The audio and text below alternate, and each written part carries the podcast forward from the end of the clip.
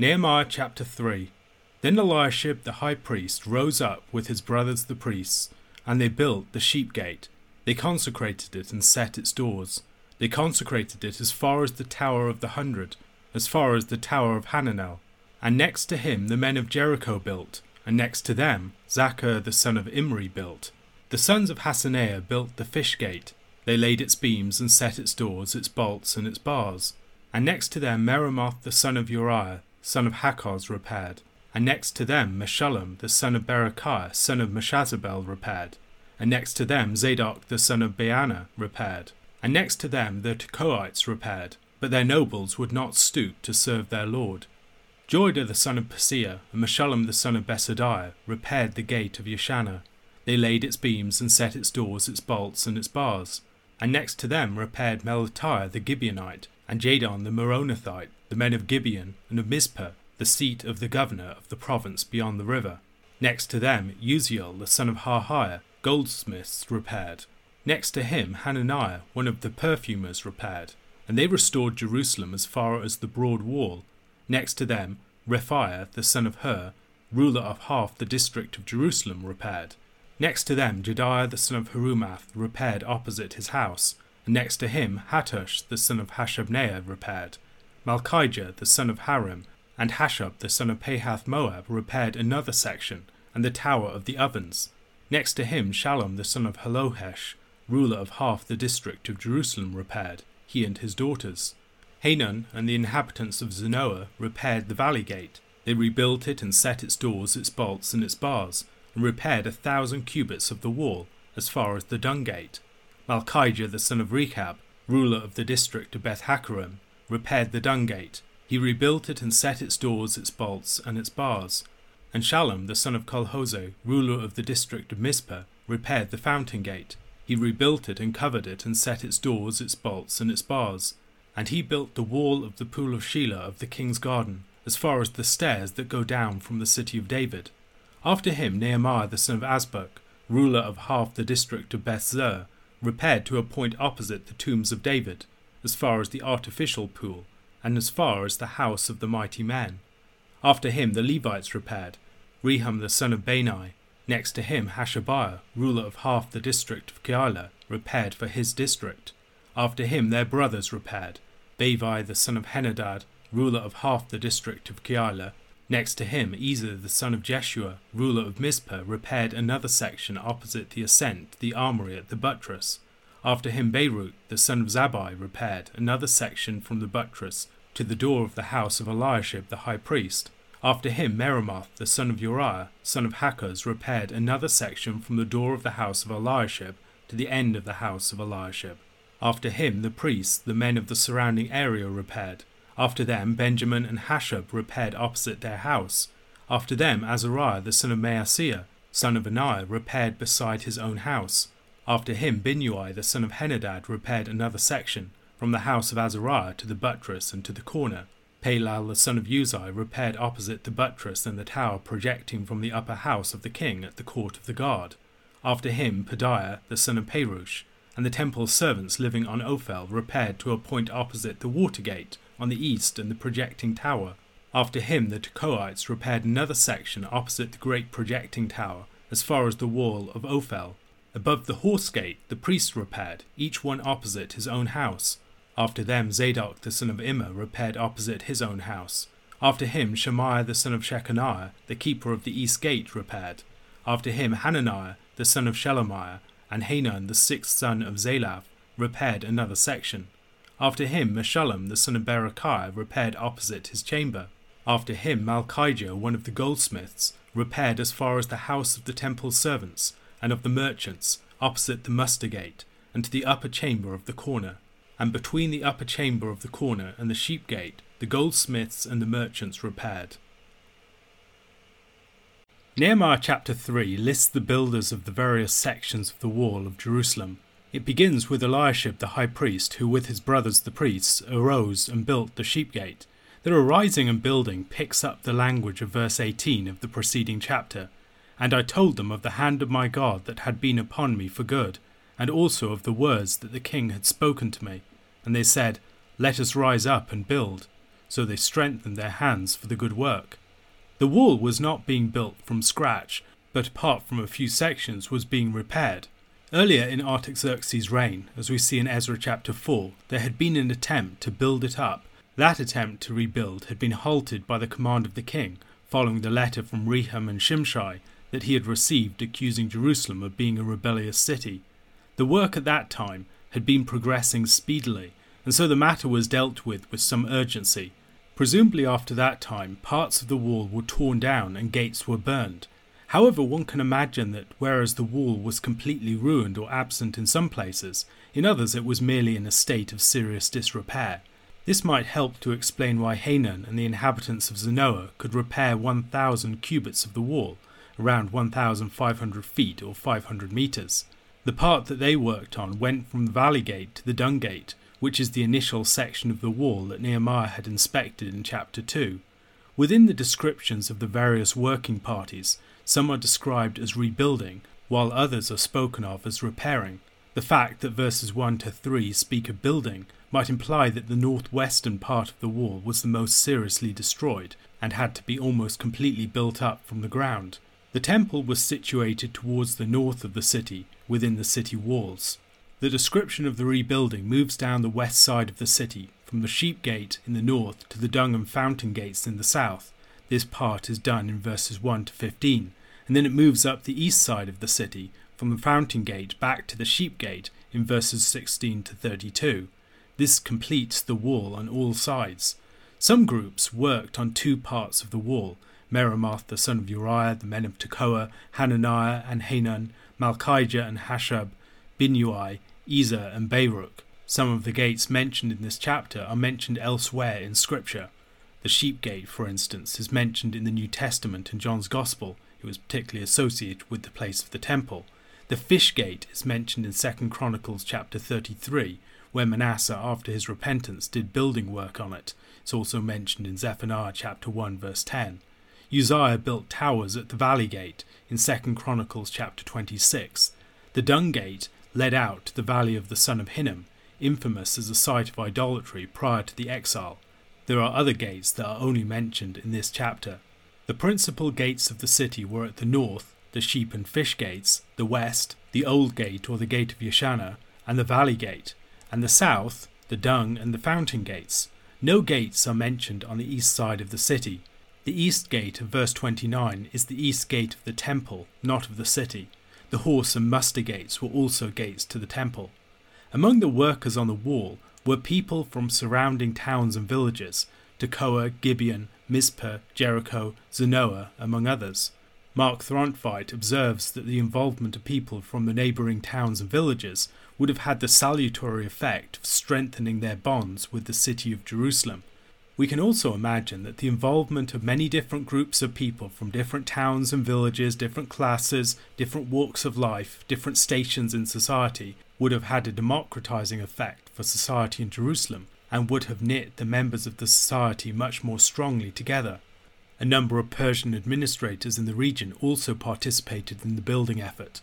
The rebuilders were often assigned parts of the wall near to their own dwellings, one can imagine that this provided an added incentive to perform scrupulous work. It would also have made it easier to apportion responsibility in a manner that minimized dispute. The list of this chapter likely comes from a hand other than Nehemiah's.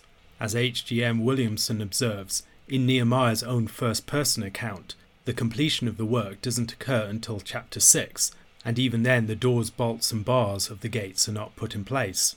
A work of this scale with so many participants presumably required a lot of supervision, but the emphasis of this chapter is upon the unified effort of willing participants.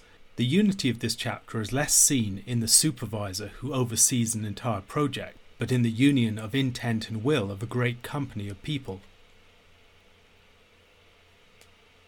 A question to consider. The list of builders in this chapter contains many different groups, groups that are defined by various principles, it starts with the high priest and other priests, men defined by their religious vocation, and then has the men of Jericho, men defined by their belonging to a particular city. How many other different types of groups can you identify? John chapter 3, verses 1 to 21. Now there was a man of the Pharisees named Nicodemus, a ruler of the Jews. This man came to Jesus by night and said to him, Rabbi, we know that you are a teacher come from God, for no one can do these signs that you do unless God is with him. Jesus answered him, Truly, truly, I say to you, unless one is born again, he cannot see the kingdom of God. Nicodemus said to him, How can a man be born when he is old? Can he enter a second time into his mother's womb and be born?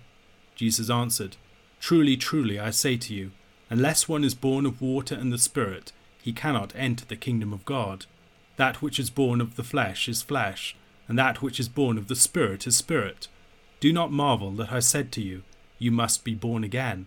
The wind blows where it wishes, and you hear its sound, but you do not know where it comes from or where it goes. So it is with everyone who is born of the Spirit. Nicodemus said to him, How can these things be? Jesus answered him, Are you the teacher of Israel, and yet you do not understand these things?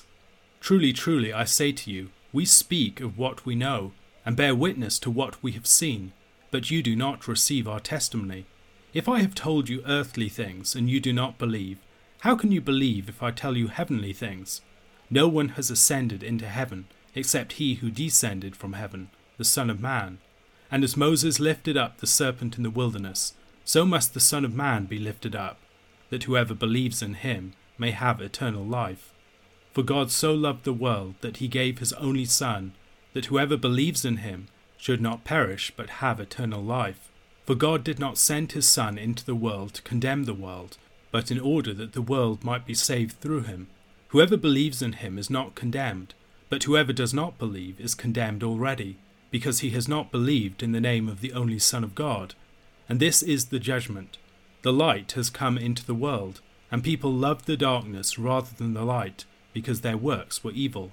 For everyone who does wicked things hates the light, and does not come to the light, lest his works should be exposed. But whoever does what is true comes to the light, so that it may be clearly seen that his works have been carried out in God. John chapter 3 is one of the most famous passages within the New Testament and Jesus' teaching concerning being born again within it has been central to countless evangelistic messages. For many, the notion of being born again has come to represent the importance of conversion, of entrance into new spiritual life, of entering into a new filial relationship with God as a dearly loved son, and enjoying a transformation of the heart. While these things are deeply important for our understanding of Christian salvation and the life of faith, in the context of the gospel itself, there is a deeper and more complex theology at play, one which can unpack and considerably enrich what most people have understood being born again to mean. Within the Old Testament, concepts of birth are already being brought into relationship with concepts of resurrection. In Isaiah chapter 26, verse 17 to 19, like a pregnant woman who writhes and cries out in her pangs when she is near to giving birth, so were we because of you, O Lord. We were pregnant, we writhed, but we have given birth to wind. We have accomplished no deliverance in the earth, and the inhabitants of the world have not fallen. Your dead shall live, their bodies shall rise. You who dwell in the dust, awake and sing for joy, for your dew is a dew of light, and the earth will give birth to the dead. Elsewhere, a connection is drawn between the womb and the tomb or the earth. Job chapter 1, verse 21. And he said, Naked I came from my mother's womb, and naked shall I return. The Lord gave, and the Lord has taken away. Blessed be the name of the Lord. In Psalm 139, verse 15, My frame was not hidden from you when I was being made in secret, intricately woven in the depths of the earth. Going back further, we can see parallels between the womb and the earth in the curses of Genesis chapter 3, both being frustrated sources of fruit. The first man, Adam, was taken from the earth, and all subsequent men are taken from the refined human earth of their mothers' wombs. The story of the Exodus is told as an event of new birth. Israel is being born from the land of Egypt. The womb of Egypt is being opened, and Israel is coming forth as God's firstborn son. Just as the Passover emphasizes the firstborn, and the law of the firstborn immediately follows in chapter 13, so Israel is being born to new life. This is one of the reasons why stories of women struggling in birth are so prominent at the beginning of the Exodus narrative. The new Exodus that Jesus is going to accomplish is also a new birth, as we see in places like John chapter 16 verse 21, where Jesus speaks of the woman whose hour has come, pregnant language within the context of John's Gospel, who gives birth to a man. The new birth being referred to in this context is clearly Christ's resurrection. All of this background is important to bear in mind when reading Nicodemus's conversation with Jesus. Nicodemus is one of the leading Pharisees, but he recognizes that Jesus is a true prophet sent by God. Nicodemus's question to Jesus may not be the facetious and dismissive one that some think it might be.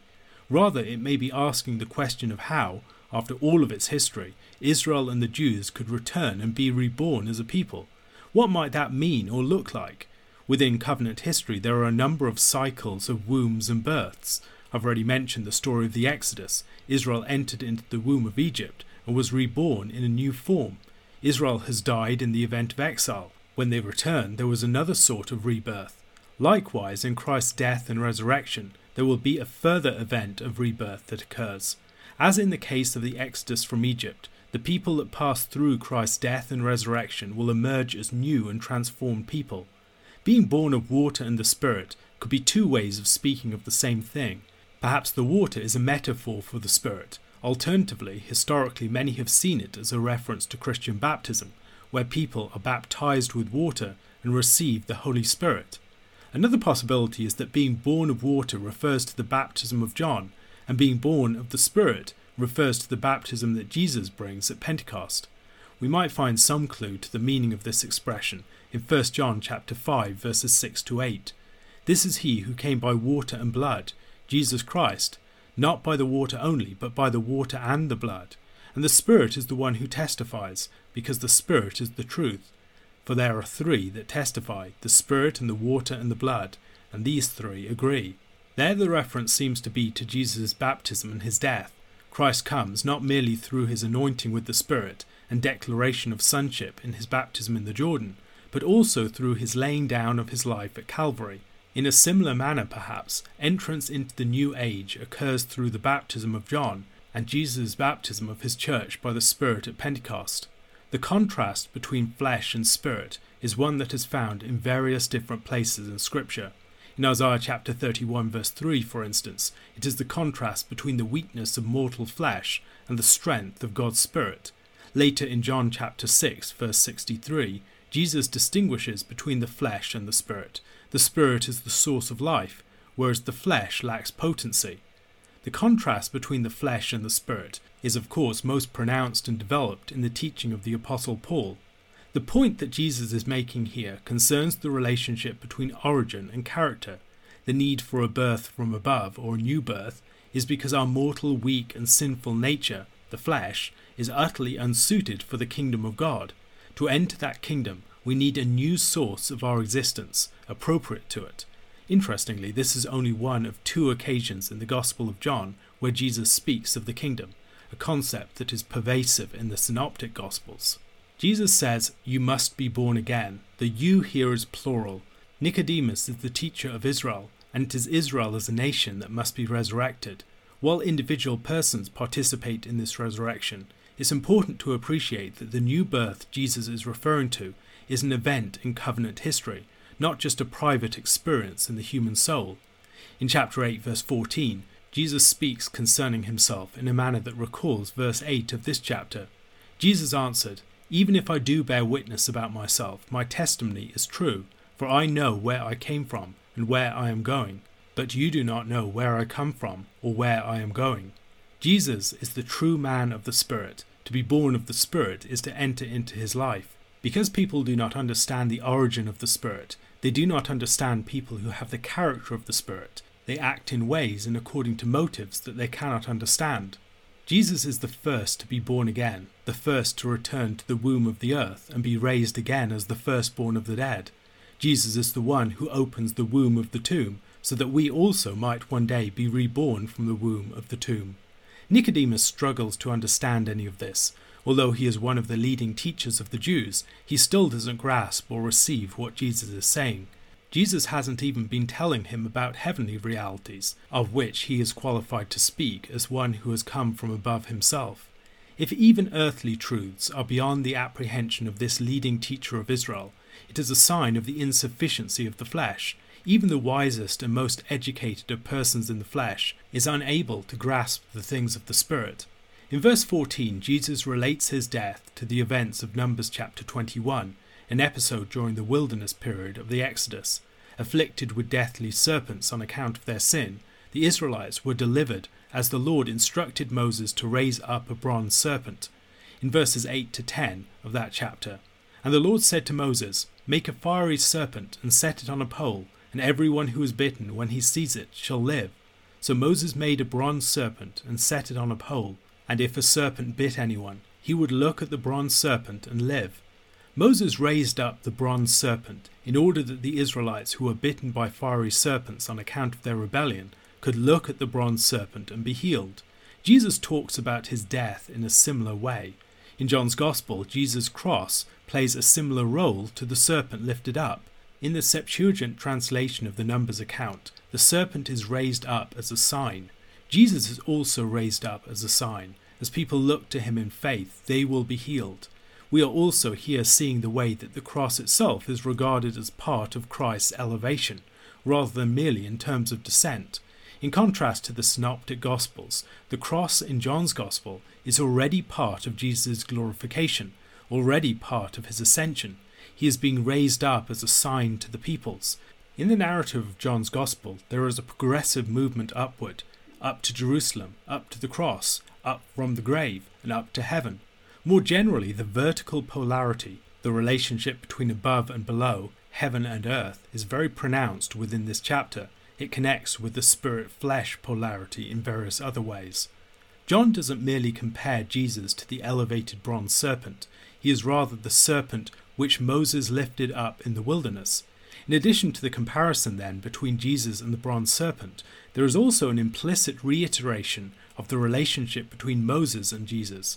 Here, Moses, who bore witness to Christ's glory on Mount Sinai, also typologically raised him up as a symbol to the people, that they might find healing through him. Perhaps the mention of the wilderness has significance here as well.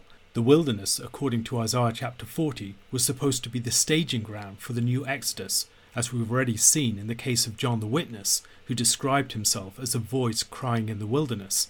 We could also think of Isaiah's references to God raising up a standard as part of the new Exodus. The Lord is going to raise up a banner, as it were, and all the people will follow and flock to it. This might be part of the background in view here.